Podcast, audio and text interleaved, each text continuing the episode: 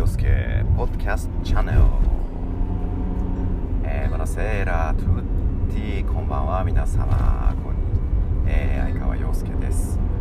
えー、今日はポッドキャストチャンネルではあ世界遺産の話をちょっとしてみようと思います、えー、きっと皆さん自粛モードになって家から出れない、えー、行きたいところがあったけど旅行もキャンセルになってしまったあーフラストレーションが溜まってしまうなという方も多いことでしょうということで、一度は行ってみたい世界遺産についての話をして、えー、何か想像を広げて、えー、なんだかあったかい心になっていただければいいんじゃないかなと思います。さてでは世界遺産ということでまずは私のお膝元イタリアの話、えイタリアで世界遺産というと実に何箇所だろう。少なくとも405050箇所近くの世界遺産が登録されております。まずはその中でも代表の北からベネツィアということで。ベネツィア。ベネツィアとはもともとあの界隈のベネト地方という地方があって、えー、そこの古代ローマ時代に約450年から500年頃北の、まあ、ゲルマ民族の一つが南に降りてきてそこに住んでいたベネト州の人たちがあ逃げないと彼らから殺されてしまうと、えー、こう人もさらわれてしまうと。お金も取られてしまうと。あどうしたらいいんだろう。あでも逃げようと思っても陸地ではもう全てあの彼らは馬に乗って侵略してくるわけだから逃げられるところがない。どうしよう。そのうちの一人が言ったんですね。浜辺に逃げたらどうだ。海に逃げたらどうかな？え海に逃げるってどこに？あそこだ！っつったら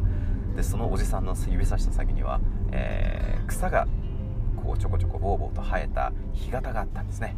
ラグーナって言うんですけども、まあ、そのラグーナに、えー、そうやって逃げた人たちがこのベネツィアという街をね、えー、築いた祖先たちだと言われております。まあ、そうして、えー、始まったベネツィアは今ではもう本土と橋でつながっていてなので電車で、えー、ベネツィア島に行くこともできるし、えー、車でそのベネツィアの本島のすぐ近くまで行くこともできます。で車や、まあ、バス高速バスなんかで行く場合はそのベネツィアのところに干潟の中にあるピャッツァピャッツァローマっていうねローマ広場っていうのがあってそこに、えー、まずは1回足を踏み入れることになります。まあただ私はほとんどいつも電車なので、えーそのピャッツァローマ行きのバスとかね乗ったことないんですけど電車で行く時のねベネツィアがまた非常にねおつでいい、えー、ベネツィアメストレというね陸地にあるベネツィアの駅からあそのベネツィアサンタルチアという駅に電車が進んでいくのだけれどもその両端に見えてくる、えー、海がパッと開けてそしてパーッとこう開けた海の向こう側にベネツィアの島が見えてくる。これほどね優雅な気分になる線路は世界中そうそうないんじゃないかと思われます。そして、えー、でももともとそのベネツィアに入るということはあベネツィアの干潟の外からあ入ってくる。つまり、えー、今言った電車の道っていうのはイタリアの内地から渡ってくる道。だけど昔はもう当然そんな橋なんかなかったわけで、えー、それは防衛上の理由で。なので、えー、海側からあ侵入するというつまり船で、えー、ベネツィア島に渡るっていうことがもともと決まっていて今のベネツィア島のちょっと南側アドリア海側のところにリド島という島があってでそのリド島で1回検疫を受けてそしてそのゲートをくぐった後に、えー、ピアッツァ・サンマルコ。つまりサンマルコ広場っていうねベネツィアの正面玄関のところに上陸するというのがもともとの上陸ルートだったらしい。で私はちょっとそのもともとの上陸ルートから入ったことが実はなくないのでねどんな気分で入っていくのかわからないけれども。かつてドイツの文豪ゲーテはそのベネツィアに、えー、今言ったルートではねちょっと違うルートで入ったらしい、えー、当時16世紀17世紀の17世紀かな。その頃のベネツィアポー川というね川がベネツィアの、まあ、内地の西側のところにあってその川下りをあの船でしてでそこからベネツィア干潟に入ったというね記録が残っています。ねまずベネツィアっていうのはねそういう上陸するだけでワクワクする場所だっていうことをまずお伝えしたかった。まあ、そうして、えー、ベネツィアに入ったらばほとんどの方はまずねベネツィア・サンタルチア駅を見る。でベネツィア・サンタルチア駅っていうのをこう見ると、えー、そこにはねカナルグランデがドーンと広がってるわけよ、まあ、このカナルグランデが美しくてね、うん、行き交うバポレット、まあ、船もあればゴンドラが優雅にゆったり動いていくのもあるし、えー、モーターボートのね地元の人がパーッとこう、えー、行ってるのを見ることもできる。カナルグランデを見た瞬間にねそのそこには大きな教会キエザ教会があってそのドーム型のね、えー、屋根をこう見たりしてあいいなベネツィアに来たなという気持ちでいつも胸がいっぱいになります。そうやってベネツィアに到着したらば今度はあカナルグランデにかかっているでかい橋があるのでその橋をポンポンポンと歩いて登ります。この橋がなかなかのこう高さがあって高さは 56m ぐらいあるのかな。なので、まあ、登って降りるだけでちょっと大変。でまず観光客の人たちがね、まあ、私も含めてそのカナルグランデの目の前の橋に渡って一番上でパシャッとカナルグランデを背景に写真を撮るっていうねこれはお決まりのベネツィア観光。お決まりだけど本当にやってみるとね最高です。そしてその橋を下っていくと小さな小道に入っていきます。この小道をと小さな橋をテクテクテクテクテクテクテクテク、えー、小さな道をくねくねくねくねくねくねこう曲がりながら歩いていくと目的地である、えー、サンマルコ広場に到着します。サンマルコ広場といえばベネツィアの島の中の唯一の大きな島、うん、大きな広場、えー、ピアッツァというイタリア語で言うのですがあこのピアッツァというのはねベネツィアにはなんと1つしかない。それがサンマルコ広場。冒頭でも話した通りまあベネツィアの表玄関でそこにはあサンマルコのライオンといって、えーまあ、この町の守護聖人である聖マルコ。さんを象徴するライオンの像が置いています。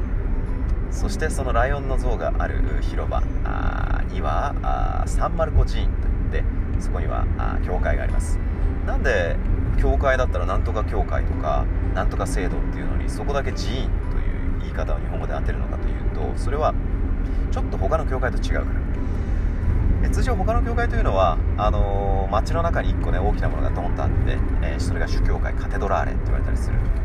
あるいはベネツィアじゃなくてあのバチカンであればそれはサンピエトロ、まあ、サンピエトロ寺院とかっていう時もあるかな、うん。えー、クシスティーナ礼拝堂とかあるけれど。でそのサンマルコ広場にあるサンマルコ寺院というのはもともとその国家元首であるドージェこのドージェのための個人的な礼拝堂として建てられたのがこのサンマルコ寺だからです。でまあそれは歴史的な経緯でベネツィアという国はあのローマ教皇が嫌いでというのはローマ教皇っていうのが非常にその政治だとかいろんなことにこう口を出していたから。そういうふうにこう宗教をこう国の政治にねあの利用されたりしたくなかったのでそれで考えたベネツィアの人たちは私たちはあこれは個人的な教会なんですよと。個人が祈るためのものであって、えー、国のこうお祭りをやるようなここじゃありませんよと。事実、えー、ベネツィアのそういうメインのカテドラカテドラーレというのはサンマルコ広場からかなり遠いところに実はポツンとひっそりと立っています。だから一応あるはあると。拒絶はしないけどメインにもしないというそこの辺がベネツィア人のねそういう上手な世渡りなんでしょう。さてそのサンマルコ寺院に入ってみるとこれがまた美しい。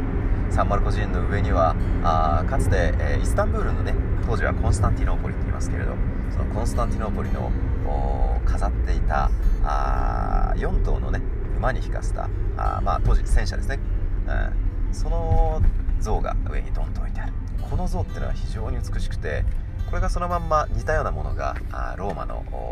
ビットリオ・エマヌエレ2世、えー、公会堂にも同じようなものが置いてあります。ただそっちは銅像じゃなくて、まあ、大理石像かな、そしてサンマルコ人の中に入るととってもこれがエキゾチックで、えー、中世ヨーロッパの香りとえー、まあ、トルコだとかねあっちの方のそういうエキゾチックなものがこう混ざって、えー、きらびやかに展示されているこれが非常に美しい。そしてサンマルコ寺院を出るとそこには、まあ、サンマルコ広場。この広場もね世界で最も美しい広場の一つでその中には一軒、えー、1800年頃からねずっとやっているという超老舗カフェがあります。このカフェでコーヒーを一杯プリッとねこう引っ掛けてみるとそこにいるバリスタのねおじさんなんかに声をかけてくると「こんにちは元気?」「チャオボンジョーノコメスタイ」そしたら非常にあの丁寧な返事が返ってくると。ベネツィア人っていうのは多分結構こういう感じでそっけないというか割とちゃんとした感じの人たちなのですね。なかなかナポリとは違う。さあそしてそんな感じのこうベネツィアのカフェ。などなどまだまだ見どころはいっぱいあるけれども今日はこのぐらいで、えー、それでは相川洋介ポッドキャストチャンネル。ボナセラータチャオ。